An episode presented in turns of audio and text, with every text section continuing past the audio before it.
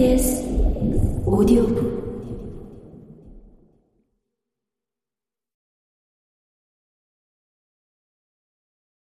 엄마는 식당에 나간 지 두 달이 조금 지난 후부터 딴데없이 출근길에 바바리 코트를 입고 다니기 시작했다. 늘 간단한 점퍼에 바지를 입고 다니던 엄마는 언제 그런 옷을 산 것인지 헐렁한 코트를 입고 제법 큰 가방도 메고 다니기 시작했다. 낯선 엄마의 가방 속엔 크림 수프와 마른 멸치, 소시지 따위들이 들어 있었다. 아니, 엄마는 가방에 다 못 넣은 것들을 허리에 두른 후 헐렁한 코트로 몸을 가리고 다녔다. 식당 여자들은 당번을 정해 재료를 빼낸 후 식당에서 가장 가까운 우리 집에 모여 그것들을 나눴다. 가장 질 좋고 양 많은 건 키 크고 몸집도 거구인 주방장의 몫이었다. 또 일부는 정문 입구를 통과할 때마다 서치라는 몸수색을 하는 경비원들 앞으로도 돌아간다고 했다. 일본 전자회사와 제휴해서 수출품을 만드는 공장은 남자 경비원들이 여성 노동자들의 몸을 일일이 더듬는 검색이 퇴근 때마다 철저히 시행됐다. 엄마는 서치 때마다 치욕감을 느낀다 했지만 어디나 구멍은 있는 모양이었다. 식당에 다니기 시작한 지 한 달 후부터 엄마는 40킬로를 겨우 넘기는 몸에 커다란 코트 가득 먹을 걸 숨기고 걸음걸이마저 뒤통스럽게 걸었다. 그럴 때마다 나는 은행원이 되기 전에 먼저 공돌이가 되고 싶었다. 날이 더워져도 벗지 못하는 코트가 보기 싫어서 나는 엄마가 퇴근해 돌아와도 내다보지도 않았다. 엄마 역시 퇴근 때 내가 나오는 것을 원치 않는 눈치였다. 아무것도 모르는 동생들은 엄마가 가져온 수프와 소시지를 별세계 음식처럼 개걸스럽게 먹었다. 어느 날 엄마는 먹을 거 대신 전축을 들고 왔다. 앰프와 LP 레코드 플레이어가 한꺼번에 붙어 있는 일체형 전축이었다. 전자제품을 전량 수출하는 회사라서 시판용은 아니었다. 회사가 어렵다며 석 달치 월급 대신 이걸 줬어. 팔아서 돈으로 쓰라는데 이걸 어디 가서 파나? 어휴. 엄마는 한숨을 푹 내쉬었다. 내가 전축을 얼마나 갖고 싶어 하는지, 아니, 전축도 없으면서 그동안 사 모은 음반이 꽤 여러 장이라는 걸 누구보다 잘 아는 엄마였지만, 우선 급한 건 동생들과 나의 학비였다. 엄마의 월급으론 겨우 굶지 않을 만큼의 생활이 가능했다. 그런 형편에 나 역시 엄마가 들고 온 전축을 선뜻 반길 수가 없었다.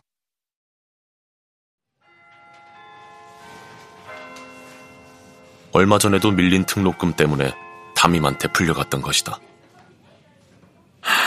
네 형편은 안다만 그래도 엄마한테 잘 말씀드려봐라. 대학을 포기하고 오는 학교니만큼 나만큼 가난하지 않은 아이도 드물었지만 그래도 담임은 성적이 좋은 내게 배려를 해주었다. 나도 알아볼게요. 엄마에게 말은 그렇게 했지만 내가 알아볼 만한 곳은 아무데도 없었다. 담임 선생한테 가서 전축을 사라고 할 수는 없는 노릇이었다. 전축은 박스에 고스란히 담긴 채 한 달이나 방구석에 방치돼 있었다.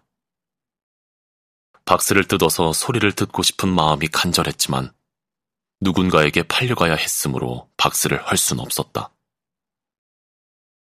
얼마 지나지 않아 나는 운 좋게도 동네의 중학생 과외를 시작했다.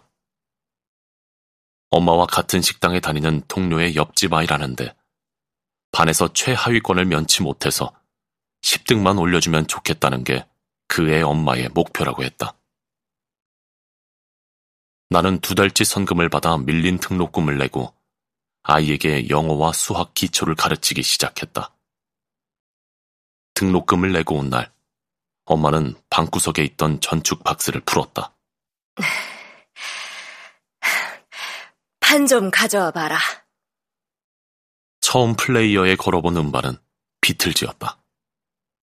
처음 샀던 해적판을 첫사랑처럼 품고 있던 나는 엄마와 동생들이 지켜보는 가운데 떨리는 손으로 조심스럽게 첫 바늘을 올려놓았다. 지글거리는 잡음이 섞였지만 오블라디 오블라다가 경쾌하게 튀어나왔다. 동생들은 박수를 치며 환호했고 엄마 역시 알전구가 켜지듯 잠시 환해졌다. 나는 눈물을 참느라 콧숨을 깊이 들이마셨다. 다른 사람에게 전축을 팔 재주는 엄마도 나도 없었지만 만약 팔렸다면 나는 어쩌면 학교를 포기했을지도 몰랐다. 그날 밤을 꼬박 세워 한 번도 틀어보지 못한 음반들을 샀던 순서대로 반복해서 들었다. 비지스의 Don't Forget to Remember가 실린 음반은 휘어져서 노래가 늘어지고 바늘이 파도타기라도 하듯 굴곡을 넘으며 소리를 재생했다. 그마저도 싫지 않은 나는 파도타기라도 하듯 몸의 긴장과 이완을 반복하며 노래를 따라 불렀다. 전축은 나뿐만 아니라 엄마의 자랑거리가 되었다. 아버지가 없는 집이라 내 친구들은 물론 동생들의 친구들까지 손님이 끊이지 않았는데 엄마는 아는 사람들이 오면 갑자기 내게 노래를 틀어보라고 했다. 나민수 좀 틀어봐라. 네 아버지가 좋아한 노래잖니. 나는 전축이 생긴 후 유일하게 엄마를 위해 남인수의 음반을 사왔다. 엄마의 석 달치 월급 대신 듣는 노래였다.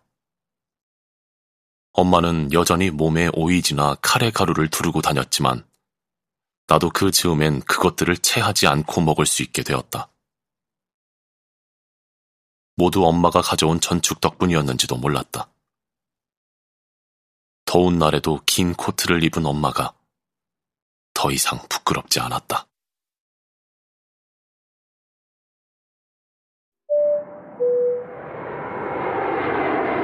KBS 오디오북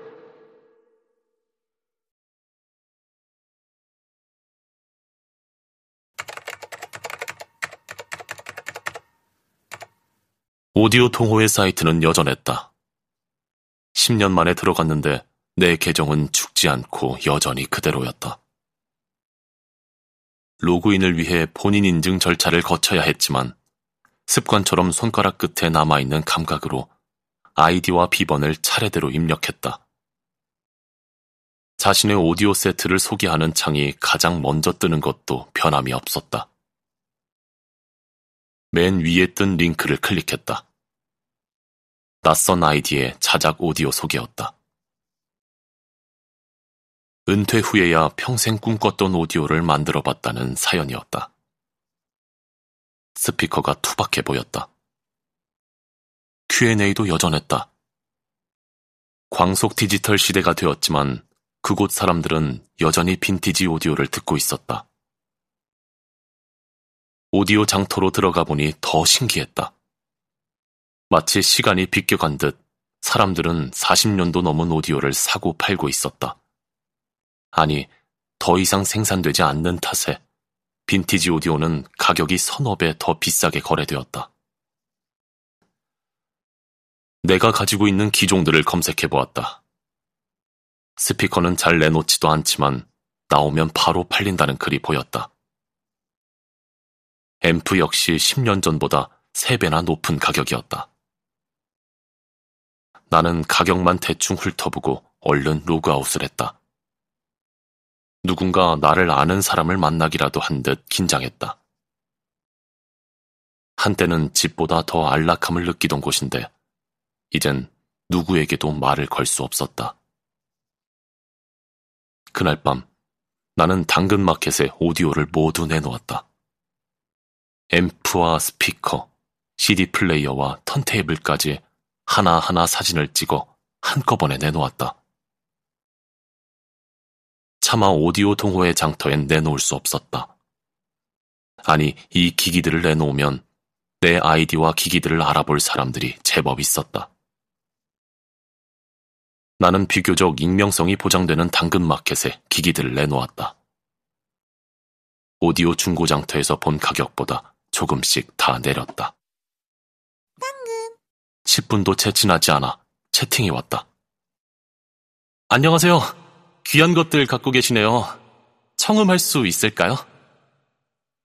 채팅을 본 순간 나는 아열했다. 오디오 거래는 누구든 청음이 필수라는 걸 잠시 잊고 있었다. 오디오를 팔기 위해선 누군가 이 방으로 와야 하는 것이다. 죄송하지만 판매를 철회합니다. 나는 얼른 답변을 남기고 바로 판매 취소를 눌러버렸다. 누구도 들인 적 없는 방이었다. 더구나 저 거창한 오디오 시스템이 있는 이 방의 풍경은 누구에게도 보이고 싶지 않았다. 일그러진 내 삶을 내보이는 것 같았다. 고등학교를 졸업하기도 전에 나는 은행원이 되었다. 시중은행의 말단 직원이 되었는데 엄마는 고시 합격이라도 한 줄 아는지 식당 동료들을 다 초대해서 잔치상을 차렸다.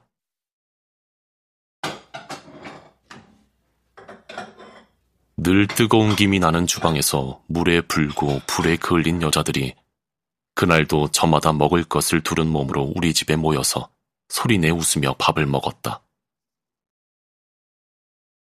밥상엔 식당에서 가져온 것이라곤 멸치 한 마리도 보이지 않았다.